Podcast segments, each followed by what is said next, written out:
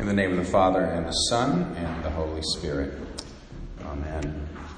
One of the um, costs of uh, getting older is that you have to go to um, get an annual physical uh, every year, and I just hate it. And all the men that I know hate it too. It's a terrible thing to do, and um, there are some obvious reasons because nobody likes to be like poked and prodded and you get needles stuck in you. But it's more than that because when you go there, it's like a judgment just on like how are you doing, like.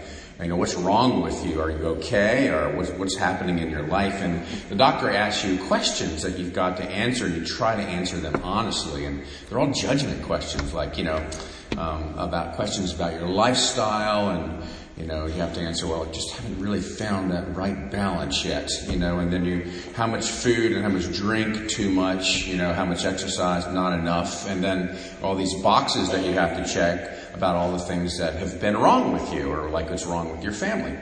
Um, and so you could conceivably answer the doctor's questions in a way that like puts you in a good light, although it's a stupid thing to do because he's there to help you, but you can do it.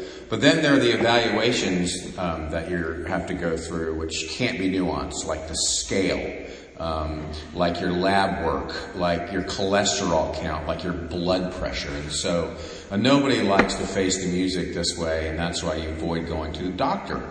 And obviously, this is a terribly stupid thing to do. Because if um, something's wrong with you, then the doctor should find out about it, and then the doctor is on your side. The doctor is there to help you.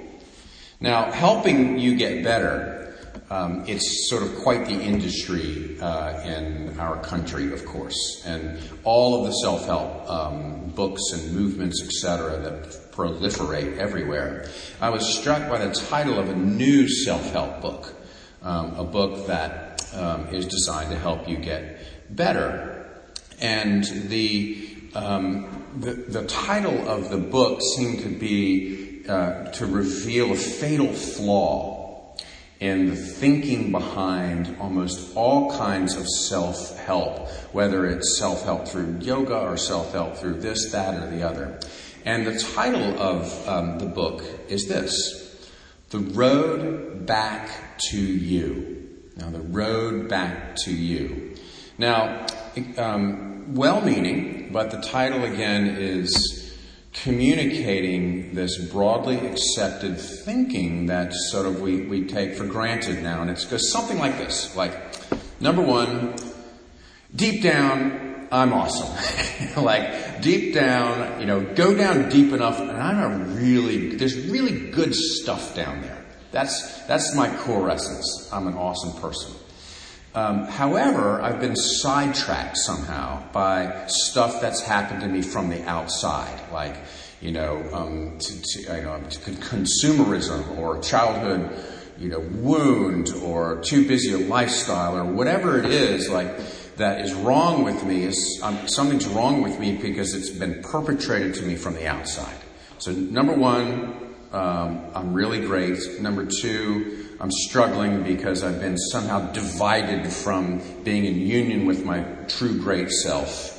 And then number three, and then this is where you can fill in the blank with all the self-help books, and again, you name it, um, from feng shui to um, Ferris Bueller's Day Off. I don't. I just I don't know why I said Ferris Bueller's Day Off. I just had an F word. Anyway, wow, it's going nowhere good. So you can um, you can then re, you, you reunite with your good core essence by buying this book and doing XXX. And usually it's sort of meditation or some kind of inner knowledge and it requires your dedicated effort. But once you do it, um, then, well, great.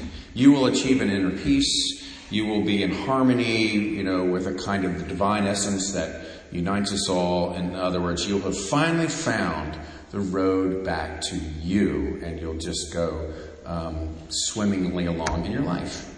So this is not a new conception of the world or of self because the Corinthians, the people that Annie just read about, were dealing with the same sort of thinking 2,000 years ago. Um, they uh, were using spirituality in all its various forms, and they were very impressed with their own spirituality to recover the real you in them. And they were so impressed with what was going on, and they were boasting all about it. And Paul is like a doctor, so he planted the church, and he's made an annual trip back to this church plant to give a kind of spiritual, physical um, of of their health, and he finds like terrible stuff, terribly, terrible vulnerabilities, terrible things wrong with uh, the Corinthians. Just to rattle off a few. Um, a guy, a man, is, is sleeping with his father's wife. Now, we don't actually know uh, if it's his mother, but even if it's not, you've got to admit that's still a little bit of a problem, right?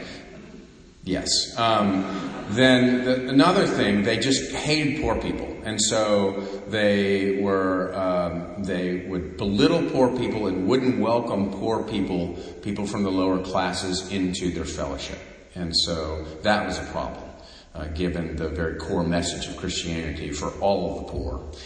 And then thirdly, they would get together for communion, and what would happen is they get really drunk on the communion wine. So um, we don't give you enough to make that happen here at Christ Church, but so they would have these these dinners that would um, double as a, like these agape feasts, which would be the communion, and they would turn into raucous parties. And what they did was just boast that no matter all this stuff was going on, they were in touch with their spirituality that had put them on the road back to you. So think about that title for a second. Um, and the road back to you. I mean, the truth of the matter, let's just think about your own life. Think about my own life. The road back, I, I need a little more help in my life than the road back to me. Like, I know what that road, where that road ends. And it's not really a very good place. Like, it's, like, you know, really? That's all I get is a road back to me? Like, I've tried me. I need something other than me. I don't want, like, ask anybody I live with. The road back to me doesn't end well.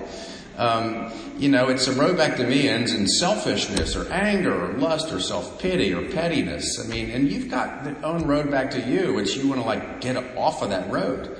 Uh, you know, if you find the road back to me finds me watching a UVA basketball game like yesterday, then it's terrible. I'm saying all these awful things to your classmates, um, and I shouldn't, but I do, and so do you. Um, so I need a little bit more help than the road back to me. Really? That's what I, that's what you're going to give me? No, I want more. Now, I'm just not making this up or trying to be funny to be funny because Jesus is the great teacher, right? Even people who don't accept his divinity say he's a great teacher. Well, Jesus says something in total contradistinction to the road back to you. Um, what he says is this Look, the problem isn't out there and like you're just going along merrily and then you get blindsided by external problems and then you're um, sidelined uh, with issues. He says, no, the problem isn't out there. The problem emerges from inside. The stuff that hurts you, the stuff that hurts other people, isn't that out there their fault. It comes out of your heart. I mean, this is again what Jesus says in Mark 7. From within, out of the heart of a person, come evil thoughts and sexual immorality and theft and murder, adultery, coveting, wickedness. And he goes on and on and on. I won't belabor it because you get the point. So um, the road back to me is a dead end road that's no, of no help.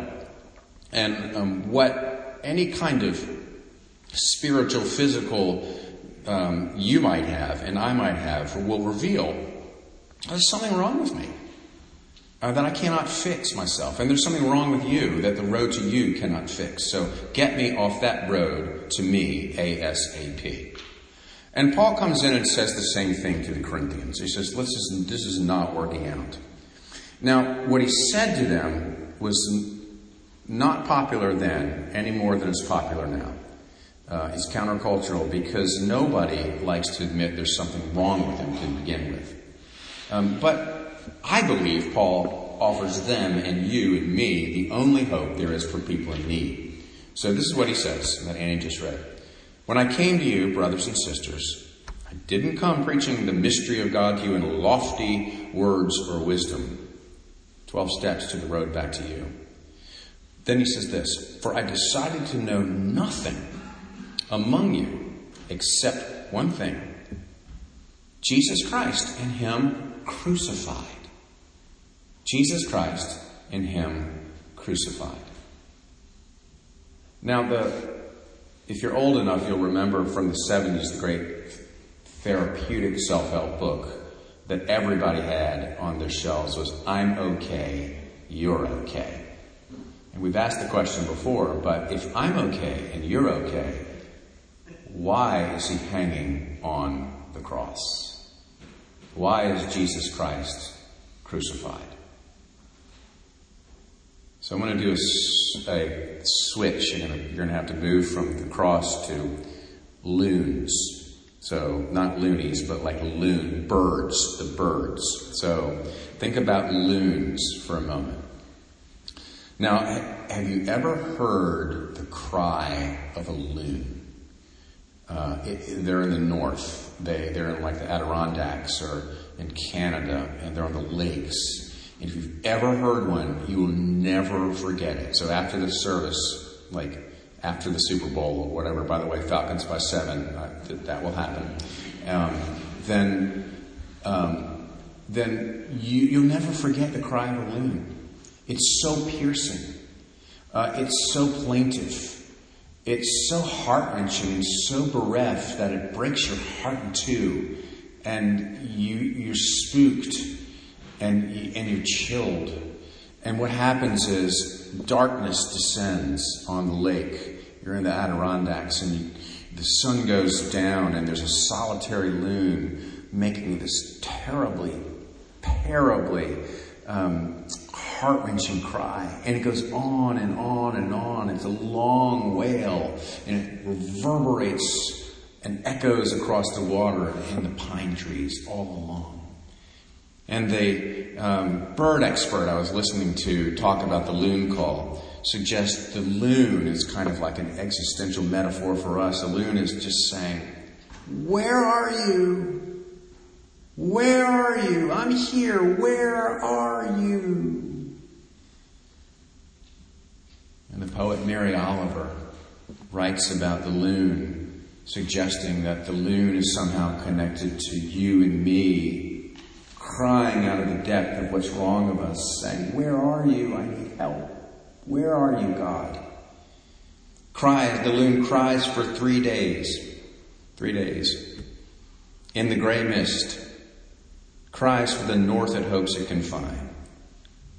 Oliver says, You come every afternoon and wait to hear it as though it were your own twilight, i.e., death, as though it were your own vanishing song. Where are you?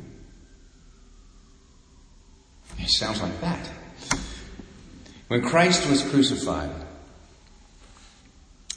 see, what happened is that he was crucified alone, but he was crucified for all of us, for you and for me. In other words, he represented, he represented us on the cross, taking upon himself all that's wrong with you, all that's wrong with me, all that's wrong with the world. And before the dark of death would descend on him for three days, he cried out in his own bereft, vanishing song, My God, my God, why have you forsaken me? I'm here. Where are you? Decided to know nothing among you except Jesus Christ and Him crucified, Paul said. Because Jesus Christ endured the desolation of our sin and our shame. Why? To become for us the road back to God. The road back to God. Remember, before he was crucified for our sake, he said, I am the way. And no one comes to the Father except through me. We are given so much more than a dead end road that leads back to our sorry selves. For as elsewhere, St. Paul says, if anyone is in Christ, he is a new creation. She is a new creation. The old has passed away. Behold, the new has come. We don't need to go back. We're transported into a new life. Even more powerfully and, and intellectually sophisticated way, he says, I have been crucified with Christ. The very I, the self, has been crucified with Christ. And I no longer live. But Christ lives in me. Jesus Christ and Him crucified is God's ultimate answer to our plaintive plea. Where are you? The answer, of course, is I'm here on the cross, bleeding to give you new life. Amen.